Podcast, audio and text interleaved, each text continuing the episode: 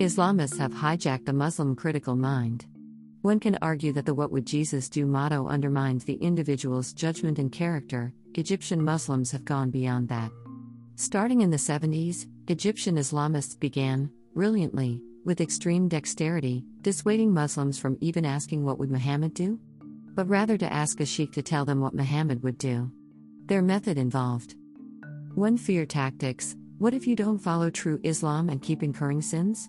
2. Employing fundamentalism and literalism, promoting the idea that early Muslims, including those who lean towards extremism even in their time, are the best representatives of Islam, and their interpretation of it will lead to the rise of Muslims.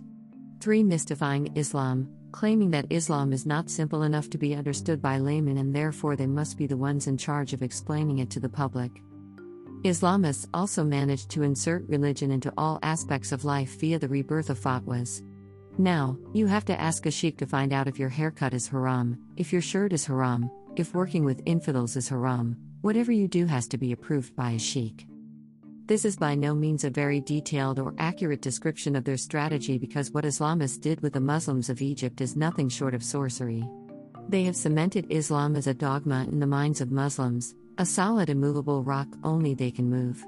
Yet, Muslims believe the version of Islam they currently adopt has nothing in common with the Christianity of Europe's former Catholic Church. Sorcery. Before Islamists taught Muslims they need to consult a sheikh on the correct way to enter a bathroom, sheikhs were not quite revered, now, they are walking gods. From TV shows and books to influencing politics, the sheikhs are everywhere. Unlike Europe, we have regressed to the shackles of men in costumes who know what God wants.